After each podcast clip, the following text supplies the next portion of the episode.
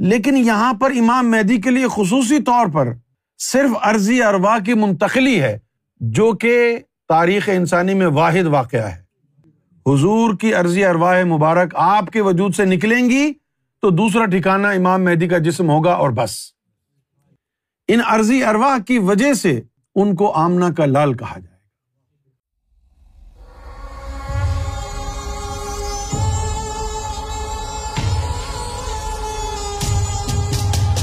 یہ جو روحانیت ہوتی ہے نا، یہ بڑی خطرناک چیز ہوتی ہے۔ سمجھ میں نہ آئے نا، تو بندہ زندگی ہو جاتا تو سمجھنا اس کا بڑا ضروری ہوتا ہے۔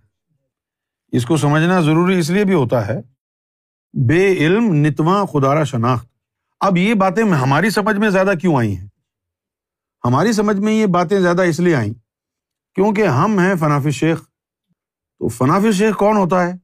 فنافی شیخ وہ ہوتا ہے جس کے اندر اس کے مرشد کی کوئی روحانی چیز آ کے بس جائے۔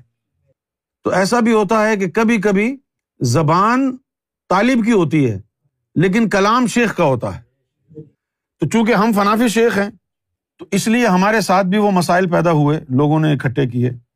پھر ہم کو اس کی تشریح کرنی پڑی۔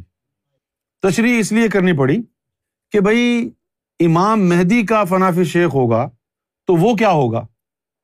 کیا امام مہدی کا مرتبہ بھی اس کے اندر آ جائے گا؟ کھول کے بات کر رہا ہوں نا۔ امام مہدی کے لیے جو رعایت اللہ نے رکھی ہوئی ہے، کیا وہ چیز بھی اس میں منتقل ہو جاتی ہے فنافی شیخ میں؟ نہیں۔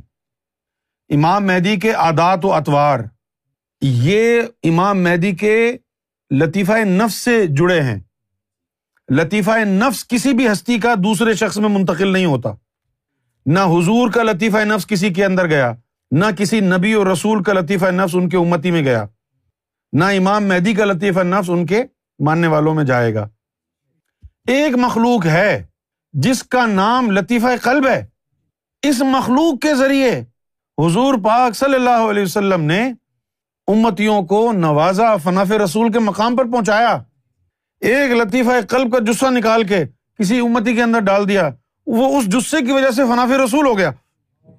وہ فناف رسول تو کہلایا۔ لیکن رسالت تو نہیں گئی نا، صرف ان کے وجود کے ایک چھوٹا سا حصہ اس میں چلا گیا۔ اسی طرح اگر کوئی فناف اللہ ہو گیا، اب جس طرح یہ جو حدیث ہے ازا تم الفقر فہ اللہ یہ لوگ سنتے ہوئے اور بولتے ہوئے گھبراتے ہیں۔ ہاں جی تو اللہ ہو گیا، سنا تو اللہ لگ گیا۔ یہ کوئی بات ہے۔ پہلے علم تو سمجھو۔ وہ لوگوں کو یہ خیال ہے جس طرح اکثر لوگ سرکار گور شاہی سے پاکستان میں مجموع میں یہ سوال کرتے تھے کہ بھائی آپ کے ماننے والے آپ کو اللہ کہتے ہیں، اس کے بارے میں آپ کا کیا خیال؟ ہے سرکار گور شاہی نے ہر مرتبہ یہی فرمایا کہ بھائی جو کہہ رہے ہیں ان سے پوچھو کیوں کہہ رہے ہیں؟ میں نے تو نہیں کہا اپنے آپ کو اللہ، میرے تو بیوی بھی ہیں، بچے بھی ہیں، میں تو کھاتا پیتا بھی ہوں، میں تو سوتا بھی ہوں۔ میں نے تو کبھی نہیں کہا کہ میں اللہ ہوں، ہے نا؟ اچھا پھر لوگوں سے پوچھو ان میں سے ایک آدمی نے مجھ سے پوچھ لیا پاکستان میں کہ بھائی تم سرکار گور شاہی کو اللہ کیوں کہتے ہو؟ ہم نے کہا کہ بھائی ہم سرکار گور شاہی کو اللہ کہتے ضرور ہیں، لیکن تمہیں اس کا مطلب سمجھ میں نہیں آیا۔ ضرورت اس بات کی ہے کہ تم اس کو سمجھو۔ تمہاری سمجھ میں نہیں آیا۔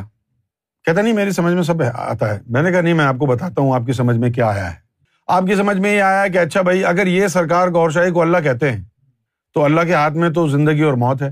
اللہ یوں کرے بارش برسائے، اللہ یوں کرے یوں کر دے، ہے نا؟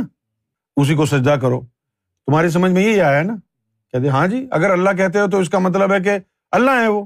میں نے کہا، یہی تو مسئلہ ہے روحانیت کا۔ اللہ تعالیٰ کی کوئی مخلوق، اللہ تعالیٰ کے وجود کا کوئی حصہ جب کسی بندے کے اندر داخل ہوتا ہے، تو وہ اللہ کا ہے۔ اس کو دیکھ کے کہتے ہیں اللہ۔ اس کا مطلب یہ نہیں ہے کہ وہ واقعی میں اللہ بن گیا ہے۔ وہ اللہ بنا نہیں ہے۔ اللہ کا وجود کا کوئی نور اس کے اندر داخل ہو گیا ہے۔ اس نور کی طرف اشارہ کر کے کہتے ہیں کہ یہ اللہ ہے۔ اب اس کا مطلب یہ تو نہیں ہوا کہ بھائی وہ معبود بن گیا ہے، بندہ جس کے اندر اللہ آ گیا۔ اللہ کا مرتبہ تو ٹرانسفر نہیں ہوا نا۔ وہ معبود تو نہیں بنا نا۔ معبود تو وہی ہے نا۔ خالق تو وہی ہے نا۔ بنانے والا تو وہی ہے نا۔ وہ جو خالق ہے، جو معبود ہے، جو محمد کا رب ہے۔ جو عیسا اور موسا کا رب ہے، اس کے اندر کا کوئی حصہ۔ آپ کے اندر جب آ گیا، تو اس کی وجہ سے جزوی طور پر رب کا حاضری آپ کے اندر رب کی ثابت ہو گئی۔ اب یہ بڑا نازک مسئلہ ہے نا۔ نازک مسئلہ ہے اور اس مسئلے سے بہت ساری جو ہے یعنی بڑے شکوک و شبات اور بڑی سینسٹیو چیزیں جڑی ہوئی ہیں۔ مثلاً کیا کیا جڑی ہوئی ہیں؟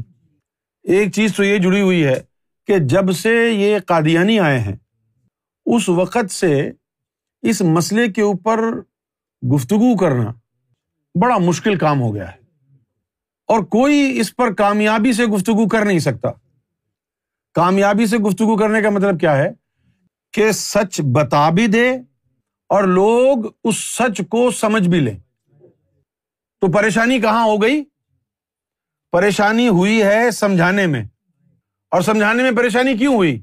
کیونکہ جنہوں نے سمجھایا، وہ حق پر نہیں تھے، باطل تھے۔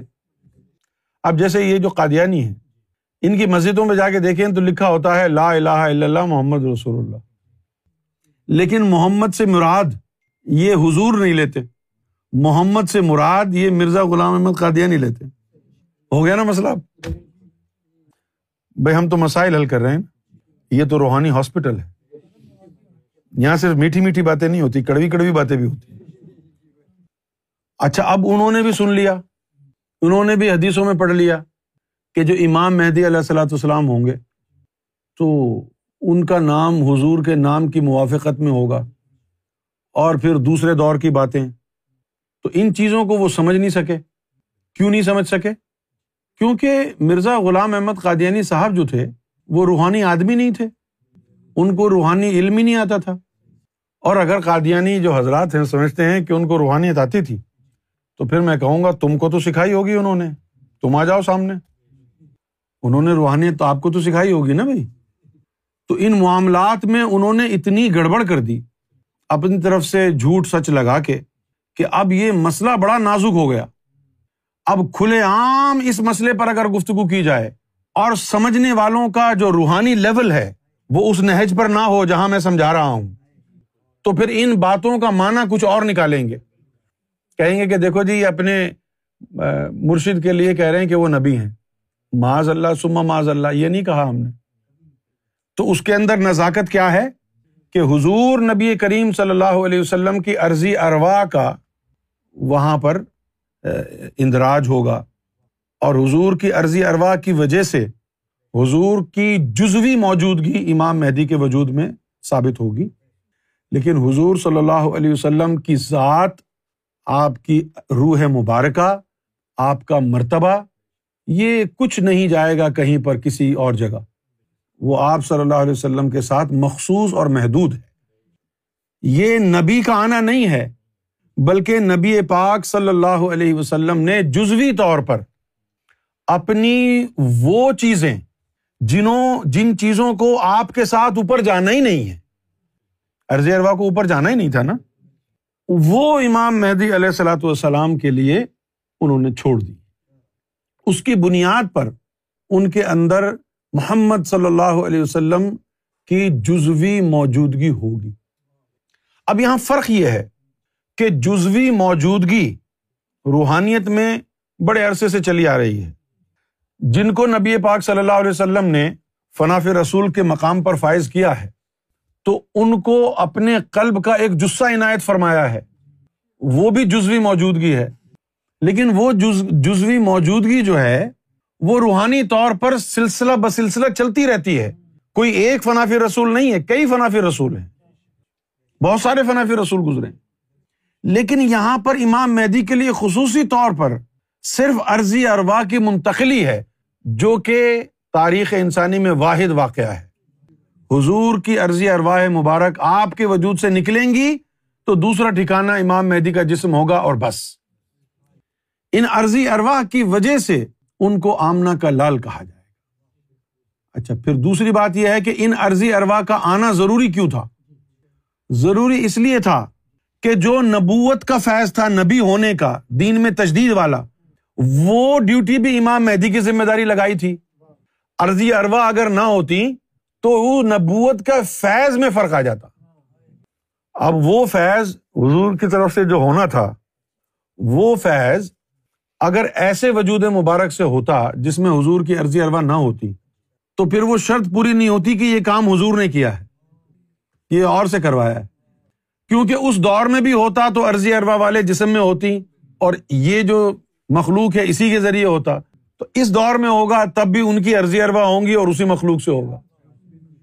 یہ حقائق پتہ اسی کو چلیں گے نا، جو اصل امام مہدی علیہ السلاۃ والسلام کا فیض یافتہ اور ماننے والا ہوگا۔ اب دوسرا نقطہ اور سمجھ لیں آپ۔ ذرا مجھے یہ بتائیں، یہ کیسے ممکن ہے کہ امام مہدی نہ نبی ہوں، نہ رسول ہوں، اور عیسیٰ علیہ السلام چوتھے نبوت کے درجے والا نبی وہ امام مہدی کے ہاتھ پر بیت کر لے۔ وہ امام مہدی کے ہاتھ پر بیت تبھی کرے گا نا جب ان کے اندر حضور پاک کی عرضی اروا ہوں گی، جو کہ عیسیٰ سے افضل ہیں۔ اسی لیے ان کے بارے میں کہا جاتا ہے نا کہ وہ عیسیٰ علیہ السلام کے بھی پیر ہوں گے۔ حدیثوں میں لکھا ہوا ہے کہ عیسیٰ علیہ السلام آ کے امام مہدی کے ہاتھ پہ بیت کریں گے۔ بیت کیوں کریں گے؟ ان کو زیب دیتا ہے۔ چار درجے کی نبوت والا۔ جس کو اللہ نے جسم سمیت اٹھا کے اپنے پاس بلا لیا۔ بل رفا اللہ علیہ، اپنے پاس اٹھا کے بلا لیا ہو۔ وہ جو دو ہزار سال اللہ کے ساتھ رہ کے آئے گا، اس نے کون سا فیض لینا ہے امام مہدی سے جا کے؟